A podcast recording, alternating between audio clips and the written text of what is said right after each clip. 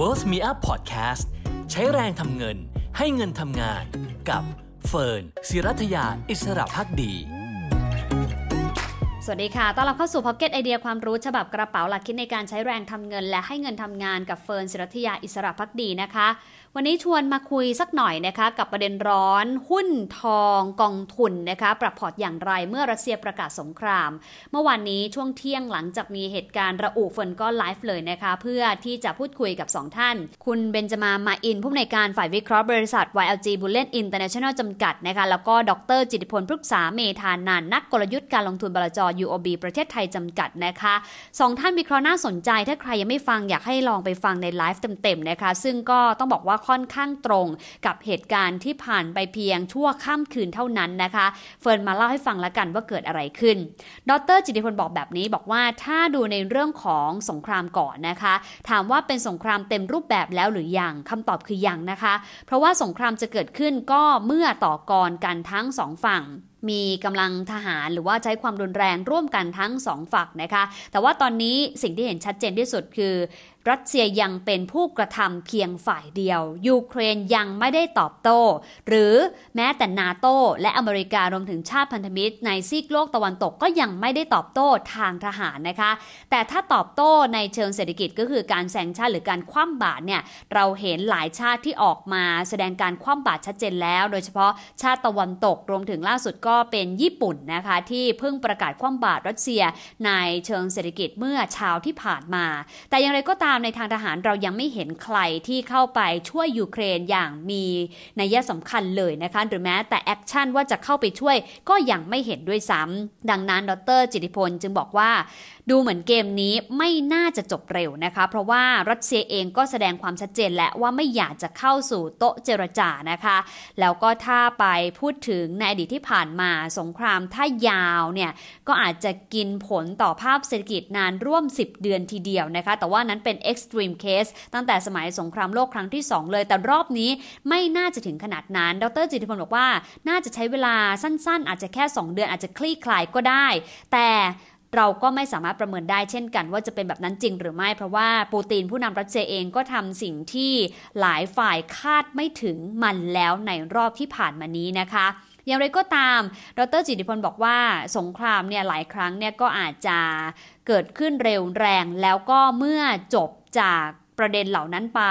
ก็กลับไม่มีคนพูดถึงนะคะ เช่นในอีก 6 เดือนข้างหน้า เราอาจจะไม่ได้พูดถึงรัสเซียยูเครนแล้วก็ได้ แต่ถามว่า geopolitical risk หรือว่าความขัดแย้งทางภูมิรัฐศาสตร์จะจบเลยหรือเปล่าคำตอบคือไม่ใช่นะคะ เพราะว่าเรายังคงเห็นเหตุการณ์ที่คล้ายกันแต่ไม่ใช่ปฏิบัติการทางทหาร แต่อาจจะเป็นอย่างที่เราเห็นในอเมริกากับจีนคือเทรดวอร์เป็นเทควอร์นะคะ หรือว่าเหตุการณ์ที่จีนไต้หวันเองเป็นต้น ซึ่งเราก็ต้องมอนิเตอร์สถานการณ์เหล่านี้ด้วยเช่นกัน ดังนั้นถ้าใครเป็นผู้ลงทุนที่ไม่ชอบรับความเสี่ยง รับความผันผวนไม่ได้ ไม่อยากจะมีโพซิชันเลยในช่วงภาวะไม่แน่นอนหรือภาวะสงครามนะคะ สิ่งที่ควรทำที่ดรจิตพลแนะนำคือออกมาจากตลาดก่อน เพราะในความเป็นจริงแล้วเนี่ยนะคะ ความผันผวนนี้ไม่มีใครกำหนดได้หรือว่าคาดเดาได้ว่าจะกินเวลายาวนานแค่ไหน อย่างเช่นในตลาดยุโรปที่เจ็บหนักในการซื้อขายเมื่อวานนี้ หรืออเมริกาเองก็ปรับตัวลงค่อนข้างแรง แต่ก็ rebound ได้ในช่วงท้ายตลาดนะคะ ถ้าใครไม่อยากรับความผันผวนช่วงเวลาที่ค่อนข้างอ่อนไหวแบบนี้อาจจะไม่เหมาะสำหรับการมี position ในสินทรัพย์เสี่ยงนะคะ แต่สำหรับใครที่อาจจะพอรับความเสี่ยงได้ ลงทุนได้ระยะยาวแล้วก็เข้าใจ และรับความผันผวนได้ดีพอ สิ่งที่ดร จิติพลบอกไว้ก็คือ ยังมีหุ้นดีราคาไม่แพงในหลายตลาด อย่างเช่นหุ้น Innovation ในตลาดอเมริกา หุ้นในฮ่องกงหรือในญี่ปุ่นราคาก็ค่อนข้างน่าสนใจ ก็คือพูดในเชิง valuation นั่นเองนะคะส่วนใครที่มองว่าอยากจะลงทุน อยากจะปรับพอร์ต อยากจะแก้เกม ดรจิตพล ในฐานะนักกลยุทธ์นะคะ ใช้คำว่าไม่มีคำว่าสายเกินไป ถ้าจะปรับพอร์ต คือเราสามารถปรับพอร์ตได้เสมอนะคะคำถามคือเราจะปรับอย่างไรให้เข้ากับตัวเรามากกว่า ให้เข้ากับความผันผวนที่เรารับได้ เข้ากับสไตล์และเป้าหมายการลงทุนของตัวเราเองนะคะ ดังนั้นก็ดูละกันว่าเราเป็นคนแบบไหน ไม่อยากมี position เลยในช่วงสงคราม รับความอ่อนไหวไม่ได้เลย ความเสี่ยงสูงแล้วหลับไม่ได้ นอนไม่หลับอะไรอย่างเงี้ยนะคะ ก็ควรจะเลี่ยงสินทรัพย์เสี่ยงในช่วงเวลาที่ไม่แน่นอนก่อน แต่ว่าถ้าใครมั่นใจแล้วก็ไปต่อได้ยาวๆนะคะ จิตใจแข็งแรงพอนะคะ ทานได้กับความผันผวนเนี่ยนะคะ ก็สามารถไปลงทุนได้อย่างที่บอกไว้หุ้น Innovation ในสหรัฐฮ่องกงหรือญี่ปุ่นเป็นต้น หุ้นไทยก็น่าสนใจไม่น้อยนะคะ แต่ว่าหุ้นกลุ่มพลังงานดรจิตพลบอกว่าถ้าใครขายทำกำไรได้เนี่ยขายทำกำไรไปก่อน ดีกว่านี่พูดไว้ตั้งแต่เมื่อวานนี้แล้วนะคะ ซึ่งก็แน่นอนละค่ะว่าใครได้ฟังไลฟ์นะคะ อาจจะได้อานิสงส์ไปแล้ว เพราะว่า ในแง่ของราคาน้ำมันเองหลังจากถีบขึ้นไปยืนได้เหนือ 100 เหรียญสำหรับน้ำมันดิบเบรนท์เองนะคะ ก็ขยับลงมาเรียบร้อยหลังจากที่สถานการณ์ดูเหมือนว่าจะยังไม่ได้รับการตอบโต้ จากฝั่งของยูเครน หรือว่าทางนาโตหรือว่าซีกโลกตะวันตกราคาน้ำมันก็เลย dip ลงมาต่ำ100 เหรียญไปเรียบร้อยสำหรับน้ำมันดิบเบรนท์นะคะ ส่วนเรื่องของทองคำเมื่อวานคุณเบนก็พูดไว้โอ้โหชัดเจนทีเดียวถ้าใครได้ฟังอีกนะคะ ก็คงจะได้อันนี้ส่งไปไม่น้อย เพราะว่าคุณเบนบอกแบบนี้บอกว่าถ้าดูในระยะสั้นเนี่ยมันเชิงเทคนิคมีการเปิดทางให้ราคาทองคำมีโอกาสขึ้นไปไต่แตะ2,000 ดอลลาร์สหรัฐต่อทรัลเอาได้ไหมมีนะคะ แต่ทองคำเนี่ยไม่ได้ขึ้นเป็นเส้นตรง คุณเบนบอกว่าในความเป็นจริง ถ้าราคาขยับขึ้นมาขนาดนี้เมื่อวานได้ขึ้นไปแต่ 1,970 เหรียญด้วยคุณเบนบอกถ้าถึงสัก 1,960 เนี่ย ขายทำกำไรออกมาก่อนสักนิดนึงดีกว่า ถ้าจะถือก็ค่อยถืออีกส่วนหนึ่งอย่าถือทั้งหมดนะคะ เพราะว่าถ้าขึ้นเร็วก็ลงแรงเช่นกัน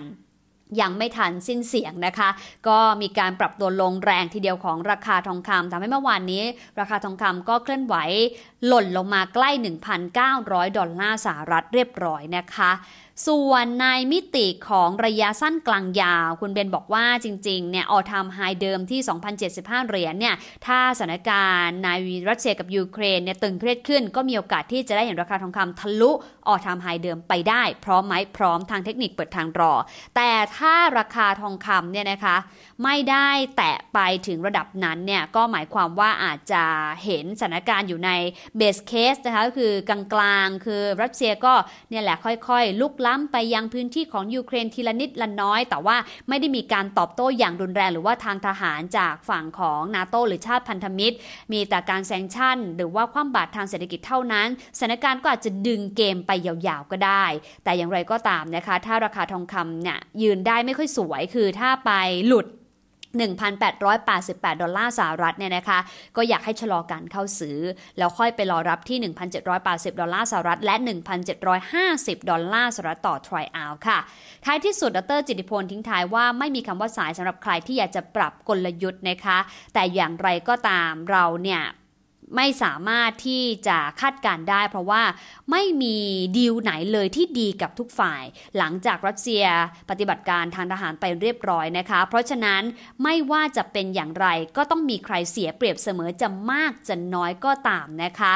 ส่วนในมิติของการเมืองระหว่างประเทศถ้าเราไปดูประเทศหนึ่งที่ไม่พูดถึงไม่ได้ เพราะว่าเป็นพันธมิตรที่แข็งแกร่งกับรัสเซียอย่างจีนนะคะ เงียบมากจนเพิ่งมา แสดงสัญญลักษณ์บางอย่างที่พูดถึงเหตุการณ์ที่เกิดขึ้น เมื่อเช้าวันนี้เองนะคะ โดยหัวชุนหญิงซึ่งเป็นโฆษกกระทรวงการต่างประเทศของจีนเนี่ยนะคะเขาพยายามสงวนท่าทีมากเลยการให้สัมภาษณ์สื่อเนี่ยเขาแทบจะไม่พูดว่าเป็นสงคราม เป็นการบุกรุกหรือว่าการรุกรานเลยนะคะ นักข่าวเนี่ยถามโฆษกกระทรวงการต่างประเทศจีนหลายครั้งนะคะว่า เรียกว่าเป็นการรุกรานยูเครนแล้วหรือยัง เธอกลับไม่ตอบรับและไม่ปฏิเสธนะคะ แต่ว่าแสดงความเห็นใจกับรัสเซียนะคะ ที่ถูกคุกคามนะคะ แล้วจีนก็มองว่าการพยายามขยายอิทธิพลของนาโตในภูมิภาคก็บีบให้รัสเซียต้องลุกขึ้นมาปกป้องผลประโยชน์ของตนเอง ดังนั้นในมุมมองของจีนรัสเซียถูกบังคับให้ทำในสิ่งที่ทำอยู่ทุกวันนี้ แต่แม้ว่าจีนจะเข้าใจและเห็นใจนะคะ แต่ว่าบริบทของการเมืองระหว่างประเทศ จีนไม่สามารถแสดงความเห็นสนับสนุนพฤติกรรมของรัสเซียอย่างเปิดเผยได้นั่นเองนะคะ ก็เลยเป็นบรรยากาศที่เราคงต้องจับตากันใกล้ชิดต่อเนื่องไป วันเสาร์อาทิตย์เอง แม้ว่าจะเป็นวันหยุดก็เชื่อว่าหลายคนยังมอนิเตอร์ข่าวสารจากทางด้านของรัสเซียยูเครนอย่างต่อเนื่อง แต่ก็เบาๆลงบ้างก็ได้นะคะ ไม่เช่นนั้นก็อาจจะทำให้เกิดความเครียดได้ด้วยเหมือนกัน แต่ก็เน้นย้ำเสมอแหละค่ะว่าทุกวิกฤตนะคะ เรามักจะได้บทเรียนอะไรบางอย่างมาเสมออย่างน้อยก็รู้จักตัวเองมากขึ้นว่าที่เราบอกว่ารับความเสี่ยงได้สูง แท้จริงสูงแล้วเนี่ยลดไป